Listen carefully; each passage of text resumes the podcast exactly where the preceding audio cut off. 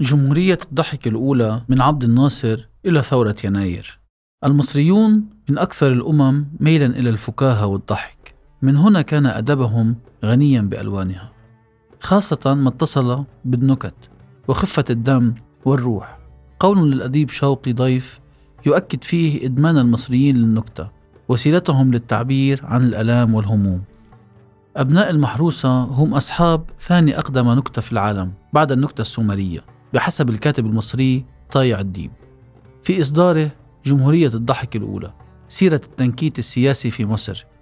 يحكي فيه الهزل السياسي منذ تولي الرئيس الراحل جمال عبد الناصر الحكم إلى قيام ثورة يناير عام 2011 والمنعطفات التي مرت بها النكتة السياسية تزامنا مع التغييرات الاقتصادية والاجتماعية والسياسية في البلاد خلال تلك الفترة. عبد الناصر مجد النكتة السياسية. يقول الشاعر الراحل صلاح جاهين إن أغزر النكات السياسية كان في عصر عبد الناصر فقد كانت جبهات عدة تهاجمه بشكل عنيف بما في ذلك اليمين واليسار المثقفون الذين اختلفوا مع منهجه والخاضعون للحراسة وغيره يؤكد الديب أن أصواتا فكاهية عديدة برزت وقتها منها فكري أباظة. وإحسان بعد القدوس والشاعر الهزلي كامل الشناوي الذي كانت هوايته الأثيرة هي التشنيع وتدبير المقالب وتأليف النكت بل هدف سوى السخرية من السياسيين ونجوم المجتمع ما قبل ثورة يوليو من باب الضحك للضحك. استمر الشناوي في خلق النكات في مجتمع ما بعد ثورة يوليو مسؤولين وزراء من نساء ورجال الحكم. بمعاونة الكاتبين محمود السعدني وعبد الرحمن الخميسي. وبحسب الإصدار كانوا يبيعون النكت البريئة لفناني المونولوجات المعروفين وقتها. ضج قادة الثورة من ذلك بالشكوى لعبد الناصر. فصدر قرار بنقل الخميسي ضمن صحفيين آخرين من عملهم بجريدة الجمهورية إلى شركة باتة للأحذية بدعوى أنهم من أعداء الثورة. فقال له الشناوي مواسيا بعد نقله ما تزعلش يا خميسي. مكسين جوركي بدأ حياته جزمجي وانتهى كاتب عظيم. وانت بدأت حياتك كاتب وانتهيت جزمجي. كان عبد الناصر يتعامل مع النكات المتداولة بجدية تامة تكليف أجهزة الرئاسة بجمع تقارير يومية وأسبوعية وشهرية. أيضا كانت تأتيه من مصادر أخرى هيئة الاستعلامات والمخابرات العامة وخطابات البريد التي يرسلها المواطنون إلى الرئيس. بعضها كان يصل مرفقا ببيانات المرسل وبعضها من مجهول. وبحسب جمهورية الضحك الأولى ذات ليلة سمع الزعيم الراحل نكتة عبر برنامج إذاعي حول أزمة الأرز ما دفعه لمهاتفة وزير التموين في تلك الساعة المتأخرة وسؤاله عما يجري. تبع ذلك اجتماع طارئ لوزراء المجموعة الاقتصادية صباح اليوم التالي.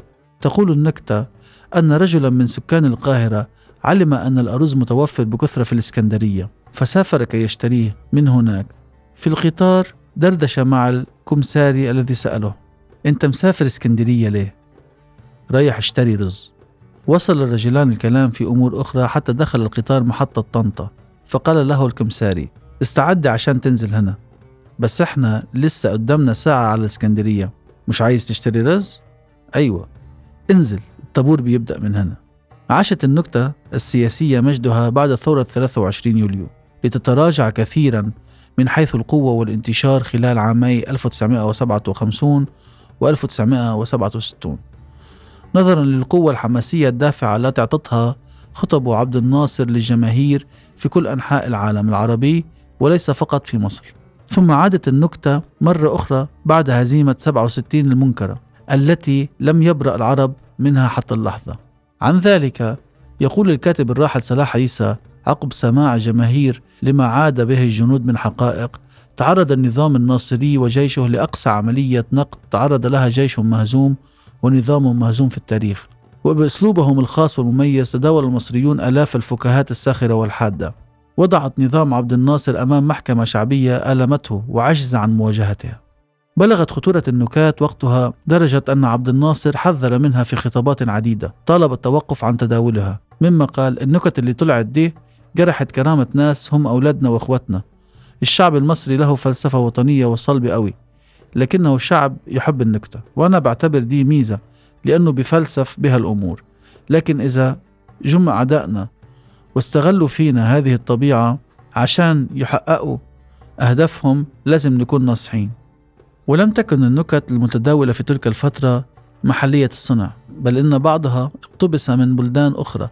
خصوصا من دول أوروبا الشرقية الاشتراكية التي كانت تعيش ظروفا سياسية مشابهة لتجربة مصر تحت حكم عبد الناصر وكان يجري تحوير هذه النكات أو تمصيرها بحسب الديب عاد إلى عبد الناصر نفسه حسه الفكاهي من جديد قبل أيام قليلة من رحيله غير أن فكاهاته كانت على الملأ هذه المرة فقد بدا الصعيد القوي كأنما أدركه التعب أخيرا ووعى الرجل أن الحياة لا تستحق التجهم السادات نكتة كبيرة غير أن الناس نكتوا على عبد الناصر حيا وميتا هم الذين اعتبروا السادات لحظة توليه الحكم نكتة كبيرة يقول طيع ديب في إصداره مستشهدا بقول نجيب محفوظ ورد في مذكرات سجلها رجاء النقاش كنت في بيتي عندما أعلن عن تولي السادات مسؤولية الحكم بعد عبد الناصر وضربت كفا بكف غير مصدق وقلت لزوجتي هذا الأضحوك هل سيصبح رئيسا لمصر؟ ذكر حسنين هيكل في كتابه خريف الغضب أن السادات قال للرئيس الأمريكي جيمي كارتر أثناء سهرة خاصة على شرف توقيع اتفاقية السلام مع إسرائيل كامب ديفيد بالولايات المتحدة عام 1978 إن الناس في العالم ينظرون إلي على أنني خلفية عبد الناصر وهذا غير صحيح فأنا لا أحكم مصر طبقا لأسلوبه بل أحكمها طبقا لأسلوب رمسيس الثاني ولكنه لم يقل ما هو أسلوب رمسيس الثاني. وورد في جمهورية الضحك الأولى أن السادات استدعى الكاتب الراحل محمود السعدني الذي نسب له تأليف عشرات النكات منذ عهد عبد الناصر وحتى عصر السادات. فلما جاء سأله كيف تؤلف النكت ضدي يا ولد؟ يا سعدني. وأنا رئيس مصر. اختاره الشعب عبر الاستفتاء العام أمام سمع وبصر العالم بنسبة 90.04% قال السعدني ولا يا ريس النكتة دي مش من تأليفي. كان السادات بحكم طبيعته الشخصية الانبساطية. حريصا على سماع النكت المتداولة خلال فترة الحكم خصوصا السياسية منها ليعرف ما يقوله الشارع المصري عن رجال الحكم بحسب الديب وفي أوقات الأزمات السياسية كان يستدعي أنيس منصور وفايز حلاوة كل على حدة ليحكي له النكت المتداولة فضلا عن نمائم وطرائف الأوساط الراقية التي سحرت السادات منذ شبابه الفقير في قرية ميت أبو الكوم. بعد حرب أكتوبر ظن السادات أنه بلغ ما لم يبلغه إنسان قبله وما لن يبلغ إنسان بعده وتصور أنه وحده كسب حرب أكتوبر ووحده استعاد سيناء ووحده الذي يعرف ماذا يعمل وماذا لا يعمل. لقد تحول سيد مصر إلى ستار عالمي ومجلة شتيرن الألمانية تنشر صورته على غلافها وفي يده وردة وتمنحه لقب أشيك رجل في الدنيا. يقول الدكتور حسين مؤنس في جمهورية الضحك الأولى غير أن الرجل وصل إلى النهاية البائسة. مات السادات مرتديا بدلة عسكرية كانت مصممة خصيصا للفيلد مارشال النازي هيرمان جيرنج. مات غيلة في 6 أكتوبر 1981 بعدما اعتقل مئات المثقفين والصحفيين والسياسيين وأصحاب الرأي وحبس أنفاس مصر معهم قبل شهر من اغتياله في اعتقالات سبتمبر الشهيرة بحسب الديب. مبارك والفانوس السحري. فإن مبارك لم يكن في أول عهده مثيرا للتنكيت على عكس سلفيه عبد الناصر والسادات. لكن بعد فترة من حكمه اعتبره المصريون رجلا لا يقدم ولا يؤخر. قال الصحفي أكرم القصاص في مقال ورد بعضه في جمهورية الضحك الأولى بعد ذلك وجهت النكتة إلى حالة الفساد التي استشرت في البلاد. وطول حكم مبارك الذي كان ينحدر من سيء لأسوأ إلى جانب مسألة توريث الحكم لابنه جمال. مما قيل وقتها أن شابا عثر على الفانوس السحري فخرج له جني قائلا شبيك لبيك تطلب إيه؟ قال الشاب أنا عايزك تعمل كوبري بين القاهرة وأسوان. رد العفريت دي صعبة قوي ممكن تشوف حاجة تانية؟ فقال الشاب خلاص خلي حسني مبارك يسيب الحكم. فأجاب العفريت عايز الكوبري حارة واحدة ولا اتنين؟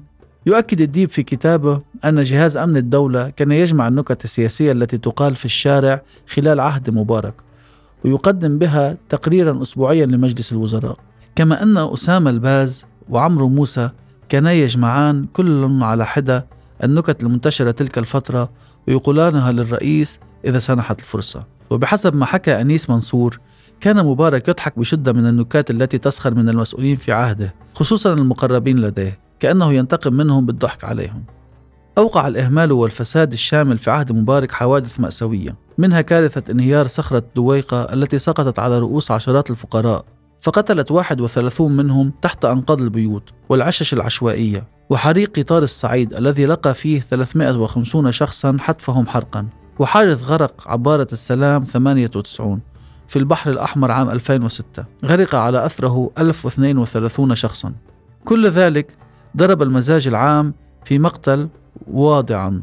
نهاية دراماتيكية لنظام مبارك. عندها اختفت النكتة السياسية تماما من الفضاء العام. أمر بدا غريبا ومنذرا بوقوع حادث جلل في تاريخ مصر.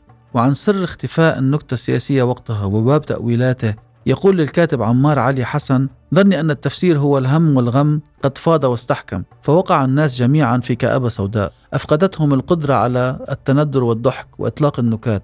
مردها انسداد الأفق السياسي وتردي الأوضاع الاقتصادية وانهيار القيم والتفسح الاجتماعي واحتضار الأمل بغد أفضل لدى كثيرين.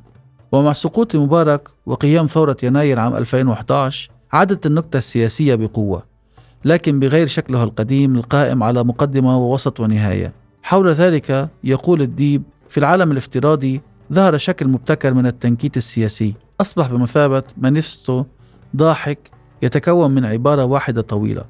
رسالة من تلميذ مصري. إلى أعزائي المتظاهرين في ميدان التحرير بخصوص الثورة اللي شغالة عندكم دلوقتي. ما تنسوش إنها هتدخل في مادة التاريخ وإحنا اللي بنحفظ. اختصروا من فضلكم. ومن المنعطفات التي مرت بها النكتة السياسية وقتها خروجها من السر إلى العلن. يقول الكاتب علاء الأسواني في الإصدار ذاته الفكاهة ليست دائما غير مؤثرة أو غير ذات صلة بالسياسة. لقد نقلت ثورة يناير 2011 التي أسقطت الرئيس مبارك السخرية إلى العلن. تعرض السيد مبارك لسخرية بلا رحمة بسبب أفقه المحدود وافتقاره إلى الذكاء وفساده. الضحك بعد ثورة يناير أخذ شكلا مغايرا عما كان قبلها كما ورد في جمهورية الضحك الأولى. الضحك قبل الثورة كان للتنفيس ومن أجل تجنب المواجهة السياسية المباشرة.